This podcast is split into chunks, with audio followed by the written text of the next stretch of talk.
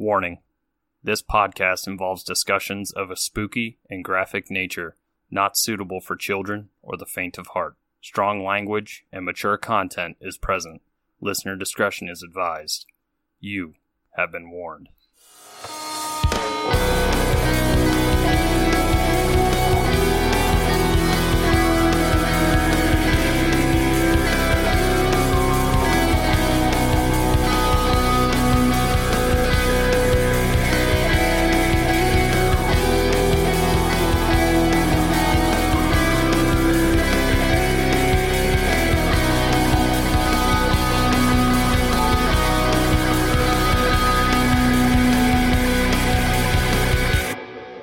Spooksters, and welcome back to another episode here on Three Spooked Girls. And welcome to spooky season because it is officially September, and you know what that means in our world. It's the spooky season. And not to leave her out because I should have done that part after, but oh well, you know I'm weird. Um, as always, I am joined by my favorite ghoul friend, Tara. Hey, spooksters. And this week, we're starting our two parter. You know, like every quarter or so, we do a big two part serial killer or big case. Last time we did Zodiac. This time we are tackling the Green River Killer. I didn't know a ton about him, so I got to know a lot about him. I didn't either. Y'all's requests pressured us into doing this. True. So thank you. It was one of those like we kept getting like every time we're like, what do you guys want us to do? Someone was like, Green River Killer. We're like, cool. Anything else? no, okay. With that, we'll get down to business, do some promos, and then get straight into that content. If you want to follow us on socials, you can find us at Three Spooked Girls on Instagram, Facebook, and Twitter. It's very fun. If you want to hang out with Tara and I on a more day to day type of place, head over to the Facebook group Three Spooked Girls Official. And if you so are inclined, Tara and I both on TikTok now. You can find that in that group. Mhm. We share a lot of stuff in there. We don't really share our TikToks in that group, but we have definitely shared that we are on TikTok in our Facebook group. oh, I'm sharing our TikToks. I share them. I have no shame. It's fine. Oh, I've shared yours. I've shared mine. Yay. it's fine. Yay. Maybe I'll put it in the link tree. I kept meaning to and then I forgot. So I think, like listeners, I said I was gonna and then I didn't. I'm sorry. it's okay. It might be there. Or just ask us. If you really care that much, you can just ask us in the Facebook group. Yes. We will send you the link. Truth, truth. You can find us on basically all the socials now. hmm We like to connect with you guys in the Facebook group. And if you want to help support the show, you can do so by becoming one of our patrons at patreon.com backslash three spooked girls. Or um, it's the link tree that Tara mentioned, it's below. And for a little as a dollar a month, you get extra content. We do an extra episode for all our tiers. And then every tier from there up gets new and exciting perks. Two and up get slaughters, five and up get video content, and Tara's brand new. It's a couple months now. She's been doing the haunted grounds, which are amazing. And if you like caffeinated beverages and spooky stuff, you would love it. And then it goes up from there. So some really good perks for our patrons hmm that kind of runs down for the socials. Also, there is still time to get tickets to our live event, which is September 18th at 6 p.m. Pacific time. So you can still get tickets up until the day of the event, but that's only the general admission. Once we reach the 35, which we're coming up on for our VIP, it will cap off. Since you're hearing this now, if you sign up for the VIP after this, just know that I am in real time mailing out those VIP swag packages tomorrow. So if you do after today, it may be a little later, and I apologize for that, but we're trying to get them to you prior to the event. But there is still time that you can do that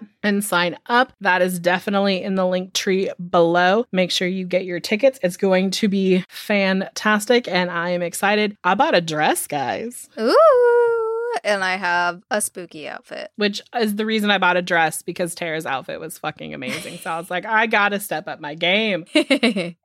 we going all out, guys. We're not gonna just wear our graphic tees per usual. We're gonna be dolled up for you. I'm not gonna be in my flannel. Well, I do have a drink for the week.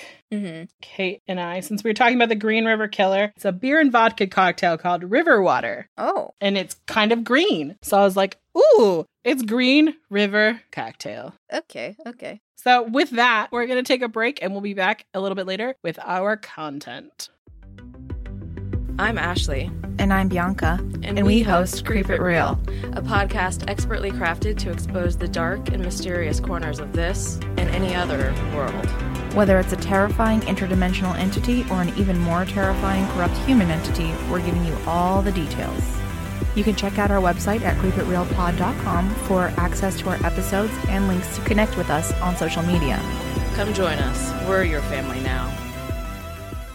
Well, welcome back from that promo break. I hope it was as fun for you as it was for Tara and I, because we took a real promo break in our chat chat. Mm-hmm. So now I'm going to hand it over to Tara to tell us a little bit about the Green River Killer, or as I discovered, has the same initials as his who he is, which is Gary Ridgway. and I texted Tara late in the day about that, and I saw her roll her eyes from Alaska. it's okay. All right, let's crack into this. So, Gary Leon Ridgway was born on February 18th, 1949, in Salt Lake City, Utah, to Mary and Thomas Ridgway. He is a middle child. He has an older and a younger brother, so all boys in this fam. The Ridgways would move to Seattle in 1960 at 4404 South 175th Street in the McMick. This is such a hard name for me. McMicken Heights near SeaTac. Thomas was a bus driver and he also worked part time at a mortuary. Mary was a J.C. Penney saleswoman and she was described as, quote, wearing the pants in the family. And when reading about her, other words used to describe her was domineering and abusive. So you can guess how his childhood went. And Thomas was described as more reserved and quiet. Mary yelled all the time, specifically at her husband, usually till later on. And in one instance, she actually broke a dinner plate over his head. Dear God.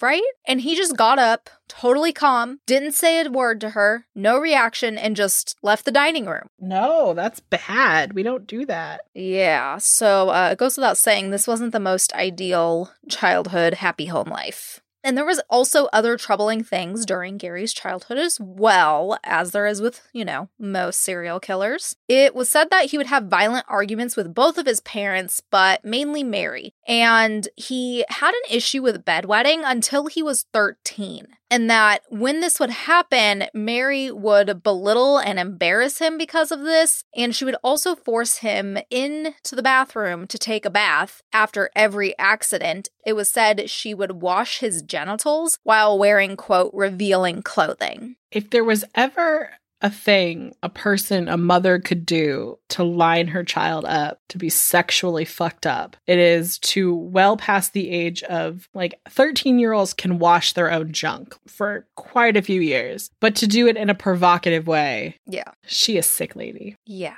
And it did fuck him up, obviously. So, Gary has said that he felt anger and sexual attraction towards his mother all at the same time, and he would fantasize about killing her as well with these feelings. And while his father was quiet, he wasn't much better. It was said that he would come home from the mortuary and tell Gary while he was a child about how his coworkers would perform necrophilia and he would go into all the details about this. It was also said that in one of the documentaries that he made Gary wear his soiled sheets. I couldn't find that anywhere else, but it was mentioned in passing, so I felt like it needed to be added in. So nobody at me.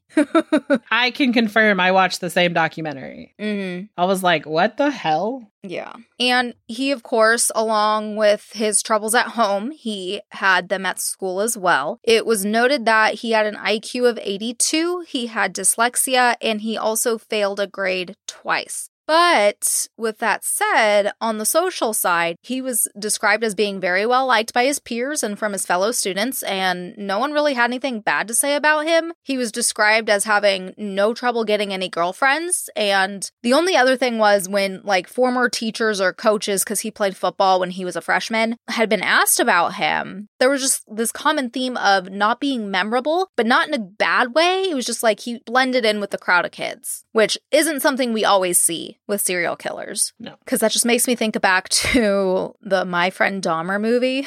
Oh. yeah. So totally different situation there. when you look at any kind of like FBI profile, they talk about serial killers. It's going to be someone who, one, you're fucking shocked it's them. And then two, it's going to be someone who blends in so well that you're like, oh, yeah, that guy lives near me, I think. Mm-hmm. Now, obviously, we're going to get into the serial killings later, but this was actually not his first attempt to murder someone. When he was 16, he had actually taken a six year old boy to the woods and stabbed him through the ribs into his liver. Thankfully, the little boy survived. And the boy had said, and Gary also did that, he, Gary, walked away laughing and said, quote, I always wondered what it would be like to kill someone, end quote. And there was never any repercussions at all. Nothing happened with that. He didn't get arrested, nothing. Yeah, like when I was watching a documentary, they were like, we didn't even know about it until he told us about it. Mm-hmm. I was like, uh, how did a six year old boy get stabbed in the ribs and no one go, who the fuck is stabbing children? Right. Like, what kind of neighborhood do you live in that that flies under the radar? Right? It's scary. That's like kindergarten, first grade age. Mm-hmm. It's a little child. It's crazy. So, along with this, he does hit all three points of the McDonald triad bedwetting, he tortured cats, and loved to set fires as a teenager. So, boom, boom, boom. This isn't good. And when childhood neighbors slash friends were interviewed later on, there seemed to be kind of conflicting views. So one kid said that the Ridgways were super strict and that they couldn't even have a single snack until Mary or Thomas came home, even if it was like a vegetable or something healthy, you know, that you would want your kids to eat. And if they did happen to get caught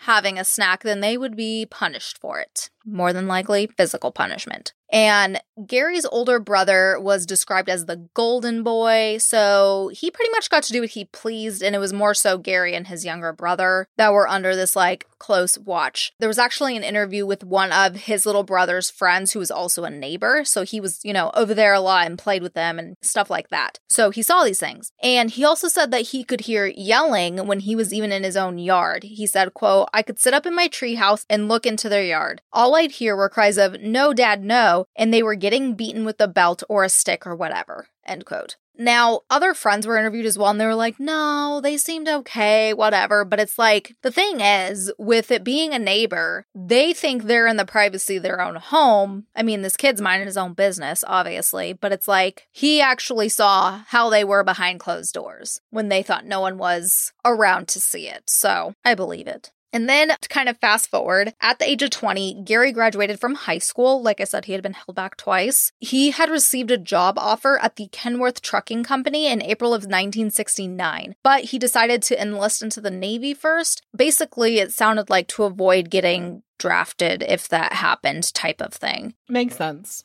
And he enlisted on August 18th of 1969, so his job was held for him while he went to serve. And then just a year later, he would marry Claudia Barrows on August 15th of 1970, and this was said to have been a longtime girlfriend of his. Now, Gary had been stationed in San Diego, California, and Claudia went with him. And then from there, their relationship was described to pretty much just be based on sex. Quote, outdoor and indoor car sex marked the young couple's courtship, according to court documents. They favored a wooded area in Seward Park and one of the many South King County side roads Ridgway knew well, end quote. And he was, and it seems like a theme, at least with the first two wives, he was described as having an insatiable sex drive. Like he just needed more and more and more, and he needed more excitement. He didn't want just like in the bedroom. He wanted to go outside. He wanted it to be in public and the risk of being caught and all of that shit. And uh just 4 months into his service, he, you know, while he's gone cuz he went over to the Philippines and Vietnam, he got gonorrhea from engaging in activities with sex workers. And even after finding out his diagnosis, he continued to have this unprotected sex with them. So, yes, he was married or with somebody. And it came out later that Claudia was also cheating as well. She had an affair while he was away. She lived with two roommates and she was dating the guy.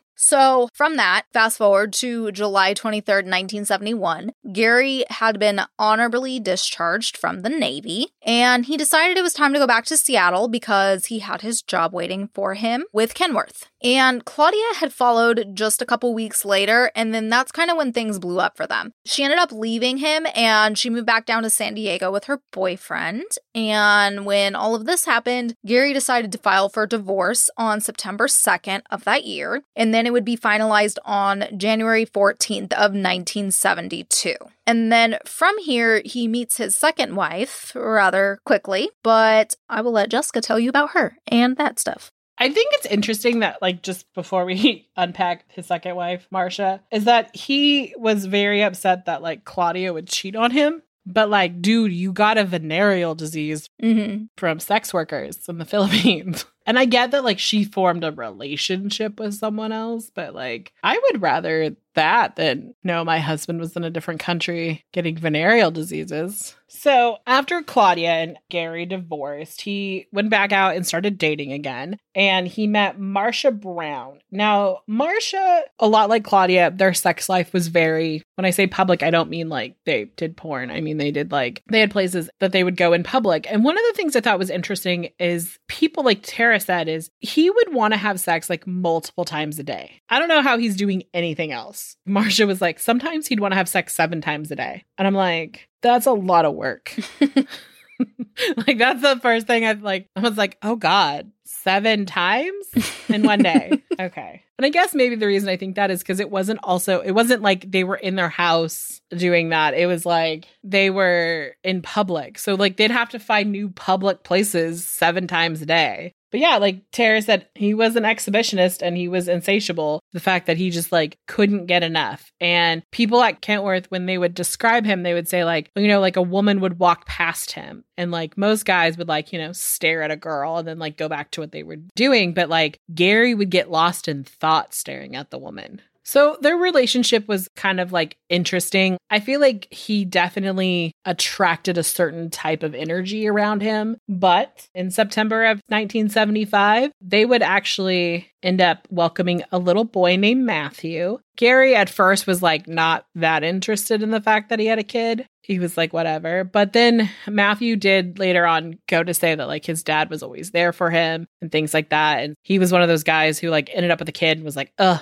hate this kid. It was more like he's like, okay, I didn't want a kid, but now I have a kid and I'm gonna be a dad. Mm-hmm. But this did change things for him and Marcia. Marcia wasn't really wanting to have sex that much or couldn't have sex. I know that there was a period in time in their relationship where she couldn't have sex. I'm assuming that there was some issues going on, and this began to frustrate him. So he did what he knows, which is he started soliciting prostitutes. And like one of the things that was interesting when I was like l- looking into the relationships or like the relation that Gary had with prostitutes is his whole life was literally like sexually charged. When you look at his mother and then that relationship and the fact that he would like sit and watch her. We'll talk about that later. But like his dad was like Tara said was a bus driver and like sometimes Gary would go out with him on these bus routes and they would drive past like the strip which was off Highway 99 and he would be like, "Oh, look at like and I'm not saying this, I don't think this of people who are in this profession, like I understand, no judgment, but like his dad would say, "Oh, look at those whores, like look at them, like they're they're worthless, they're trash." Hmm. So he, at a young age, this is what he's being told of these women. So when Marcia can't have sex with him and he has an insatiable need to have sex, he goes out and finds it. He, you know, I'm sure there was like some duality going on in there. And we don't know because it's unconfirmed, but there is some thought that Gary may have started killing prostitutes earlier than we know, but because he did start having relations with them pretty early on after Thomas was born. So obviously his relationship with prostitutes is one of violence and of like bad like we learn later but it's like he loathed them but needed them which if you directly correlate his relationship with his mother and if you take what Tara said I'm getting a little philosophical and deep here people but like if you take what Tara said about like how his mom treated his dad and then the only time it really seemed like his dad was passionately angry about something was when he was talking about these prostitutes and like how they were worthless Gary's love map just like fucked up all the way. Like it wasn't like a straight line was formed. It was like somebody put the whirlpool filter on and tried to draw straight lines. It was all crooked and crazy. So, like, you know, his dad is assertive about these prostitutes. And also, while he was on the bus, sometimes would pull over and get a prostitute and have sex with a prostitute. So, like, in his mind, there's nothing wrong with that. That's what they're there for. So I think he goes, Oh, my wife's not wanting to have sex with me or can't have sex with me. The thing I need now is I need a prostitute. So I go and I get prostitutes. However, Gary was very like open and he talked often about this during this time about how much he disdained sex workers. And when Matthew was five, so like around 1980, Marcia decided to leave him. There's a lot of different stories about why she left him. Like, one, which I don't know how much validity this one happens, is that she lost a bunch of weight and met a new dude, which I, I think that one is true. But like the one that I was like, what? Is that she lost a bunch of weight and then became a stripper. She started singing and topless dancing. I feel like I would have heard about this, except for this one place. So, okay. But I'm saying it because someone said it. And so basically, she left Gary. Gary didn't leave her. This isn't like Claudia. And this made Gary very bitter, very angry, very upset. So obviously, he snapped. Their divorce was finalized in 1981. And wouldn't you know that the Green River Killer would start making a map in 1982, which does make me think that he was killing before this. Yeah. I think that there are a lot of girls out there we don't know about and won't know about unless they're found. This episode of Three Spook Girls is brought to you by Best Fiends. I have to tell you about Best Fiends. It's a game that everyone is talking about. I love it because it's a perfect break from editing, because y'all know we put out all the content. But it still really challenges my brain because it's a puzzle game, and you probably remember from the last time we talked about the game, I love solving puzzles. Right? So fun when you need a break. But the great thing about it is, it's a casual game, so it doesn't stress me out, which is perfect these days. Best Fiends is so much more than your average mobile puzzle game. It's five star rated with over 100 million downloads, thousands of fun levels, and tons of super cute characters to collect. They've created a whole world right on my phone. It's bright and colorful with great graphics, and there's a story all about these cute characters. Right? They're so cute. Best Fiends updates the game every month with new themed events and challenges. Are you liking the new update? I actually am. I love that they do that because it keeps things interesting and fresh. Engage your brain with fun puzzles and collect tons of cute characters. Trust me, with over 100 million downloads, this five star rated mobile puzzle game is a must play. Download Best Fiends free on the Apple App Store or Google Play. That's friends without the R. Best Fiends.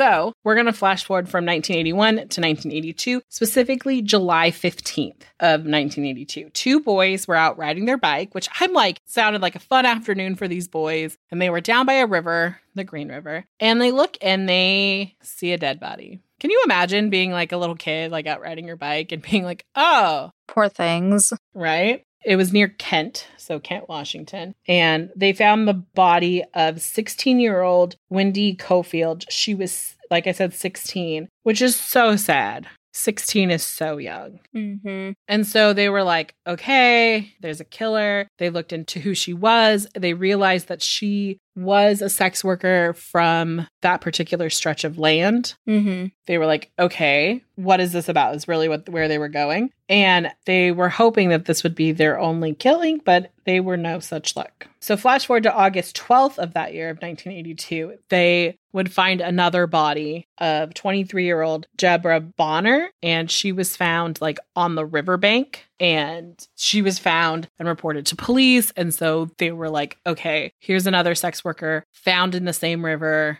around the same time. I'm wondering if they could be connected. So they start getting a little bit aware of the situation. And then 3 days later so august 15th three more bodies were discovered. The first two were found it depends on which documentary you listen to or watch. He was either rafting or he was in a boat, but he was in the water, is what I'm getting from this. A man was in the water in some sort of flotation vehicle, and he thought he saw mannequins. And to quote myself from the Black Dahlia, it's never fucking mannequins. So basically, Gary, but they didn't know it was Gary, weighed their body down with rocks, even inserting some vaginally. Oh. Ugh, is right. But bad stroke of luck for him because doing so, it preserved DNA that was inside. Oh. Uh huh. He did not think of that because we did not know about this type of DNA in 1982. Mm-hmm. But the guy basically thought he saw it. He got closer. So the two bodies one was 17 year old Cynthia Hinds, and the other one was 30 year old Marcia Chapman. They were both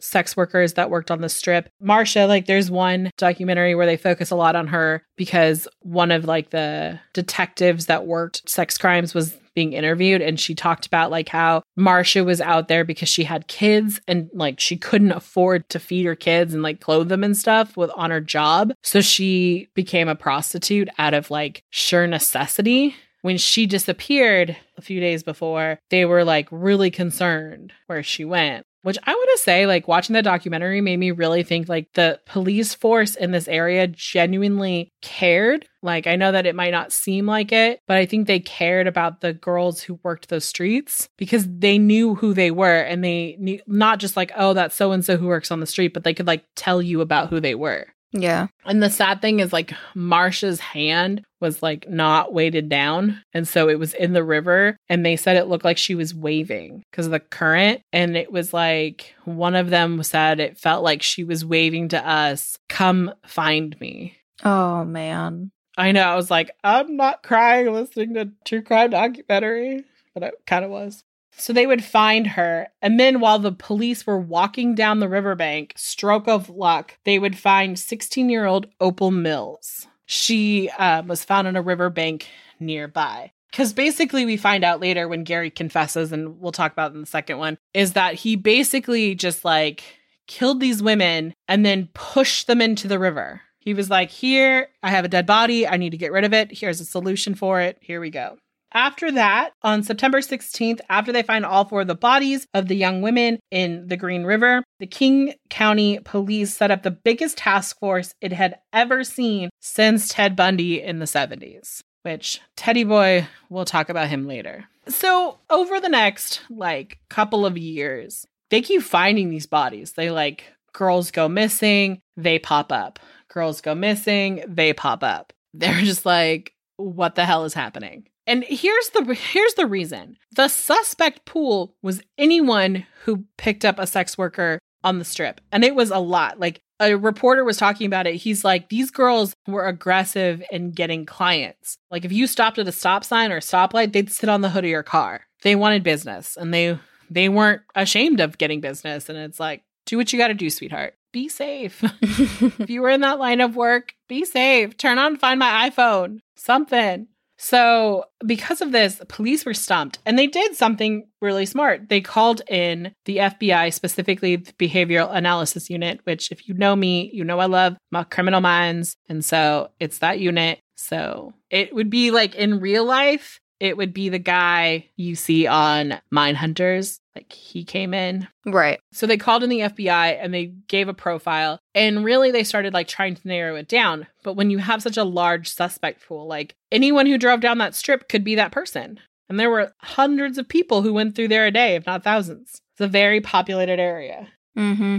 They wouldn't really kind of get a good crack at a suspect until about April 30th of 1983. Marie Malvar, she was a sex worker and she disappeared. According to, depending on the story of again the documentary you watch, like the very first one was like her boyfriend knew that she was a sex worker and he would go and like watch her not in like a bad way but like to protect her type way Mm-hmm. and like see what like who she would leave with and stuff like that. And then according to one documentary, did not know she was a sex worker and they were just eating at a diner and she just took off with the dude. That's not no, don't believe that story one bit. Cuz that one also led me to believe that they found Gary Ridgway really fast when in fact it was 4 days later. So, Marie gets into the truck with Gary. Obviously, we know it's Gary, but like with the suspect. And they start driving and the boyfriend starts to follow for like protection. And then gary kind of like ends up losing him. Like he turns left and i think the boyfriend gets stuck at a stoplight. And then when he turned the guy was gone. And then he goes back and waits for marie. And when she doesn't come back he gets freaked out because he didn't see the guy's face. Apparently he didn't write down the license plate all that stuff which write down license plates which goes back to the uber thing where it's like take a freaking screenshot of your uber people and send it to someone else So, with that, the boyfriend went to like Marie's family and was like, She's gone. I can't find her. What do we do? They started searching in neighborhoods kind of around that area and they found Gary's truck, which matched the description that he gave. And so, what they did is they called the police and the police went out and knocked on the door and Gary answered. And at this point, he's like living by himself and he's like, Can I help you? And the police are like, Hey, there's this woman missing and they think she was in your truck. Is anyone home with you? And they're like, And he's like, Nope, just me. And they're like, Okay, have a nice day. And then he left, like toodalooed, and or like the police left. And the way that the documentary tried to make it seem was like Marie was in his house, which he didn't keep women that long. So she would not have been in his house. And one of the reasons why they didn't really like look at him hard as like a suspect right away is because they had a different suspect lined up who they thought was a little bit more primo for them. And that would be Melvin Foster. And basically, Melvin came in and was like, I'm a cab driver. You know, I know a lot of these girls because I drive them. And he knew the streets really well, all the surrounding areas. And he had several markers in his life that they were like, you seem oddly suspicious, sir. So they started questioning him and they were like, We think he's the Green River killer. Can we set you up for a polygraph? And he was like, I ain't got nothing to lose. Well, he failed the polygraph. Apparently, in the middle of it, and he explains it in a documentary I watched with him. And he said, is they said it was going to be like a 90 minute exercise, right? And then they were going to ask him questions, but he had like a panic attack in the middle of it and they gave him a Valium, which that would automatically make you fail. It's not that he was guilty, it also could be the stressor of having stuff strapped to him, feeling trapped, and he might not have known what it was. Mm-hmm. Well, obviously they let him go because they didn't have any like they had they didn't even have circumstantial evidence really with him. It was just like, you know these people, hunch hunch. So, over the next few months, the police would start like really looking into this. They had a task force of 41 people. They were like getting a computer, which was like a big deal because this is the early 80s. Mm-hmm. And they were trying to digitize everything. And I will say one thing for these police the one thing that they did that a lot of police departments didn't do in the 80s was they kept every fucking piece of evidence. Like they imagined where evidence could go. Like I was listening to the he's the now sheriff, but he was one of the detectives on the case, which by the way, he's so adorable. I'm like, oh, he's so cute. Anyway. they would be like, we would go and get birds' nests that were nearby because we knew that, like, where DNA was and where it was going. And we knew right now we weren't going to have answers, but like, we didn't know what tomorrow could hold, type thing. And like, they would pick up like birds' nests because they knew that birds would like go get hair and put it in their nest. They would go pick up piles of animal droppings because they were hoping that when like, and he said, unfortunately, when they would eat on the bodies, they were hoping like maybe the killer dropped a ring or something like that and the animal picked it up. Like anything. And I mean, there's like a warehouse full of evidence. Mm-hmm. And there's like a locker, like a giant ass industrial size fridge locker full of shit that they kept DNA wise because they were like, we're going to try everything and like super power to them for that. Yeah. But the police also, you know, would keep running into Gary Ridgway and letting him vominos out of the way. He was actually found with one of the suspected Green River killer victims. Basically, like two times, a police officer would like roll up on him very shortly after they would find someone. But like like a couple days before, they would find Gary like sitting alone in a parking lot or in a secluded area, and the police would be like, "What are you doing?" And he's like, "Just sitting here." And they're like, "You need to go," and he would leave. but like four days later, they would find a body. And no one was like, wait. Also, he was with Keli McGinness, and basically, she was a known sex worker in the area. And they rolled up on the two of them and they asked what they were doing. And, you know, they were like, we're on a date, which was not what was happening. And they were like, okay, you guys need to go and get out of here, that kind of shit. And they would leave. And then Keli would go missing. And she her body wouldn't be found until 2003. Yeah. Something also to note that Gary was arrested in May of 1982 for soliciting an undercover cop. Right. Mm-hmm. And then after that, his suspected killing started. So it was like, because they let him go. They were like, oh, you solicited a prostitute. Okay, bye. Mm-hmm. I mean, I get it. If like it's as active as they make it out to be, like, Right.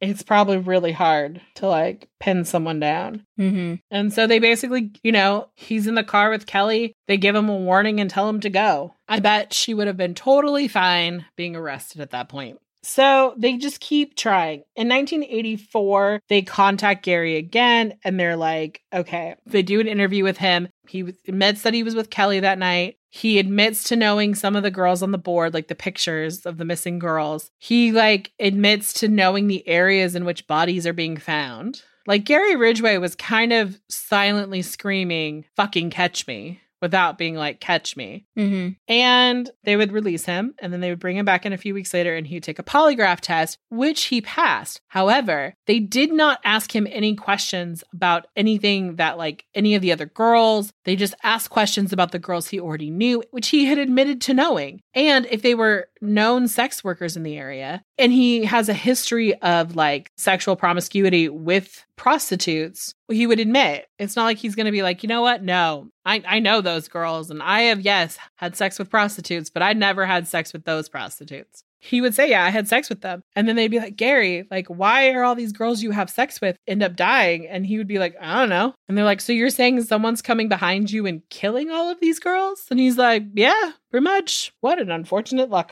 So that was in May of 1984. By December of 1984, the suspected victims would be up to 42. Crazy. Right. And like I said, the biggest problem was that they they had too many suspects for this. Just too many fucking suspects. And they couldn't like Gary looked good for it, but they couldn't definitively they didn't have like a smoking gun. Like they didn't find him standing over the body. But like I said, they did collect a shit ton of DNA, which is going to play a really big part in our part two of this episode Mm-hmm.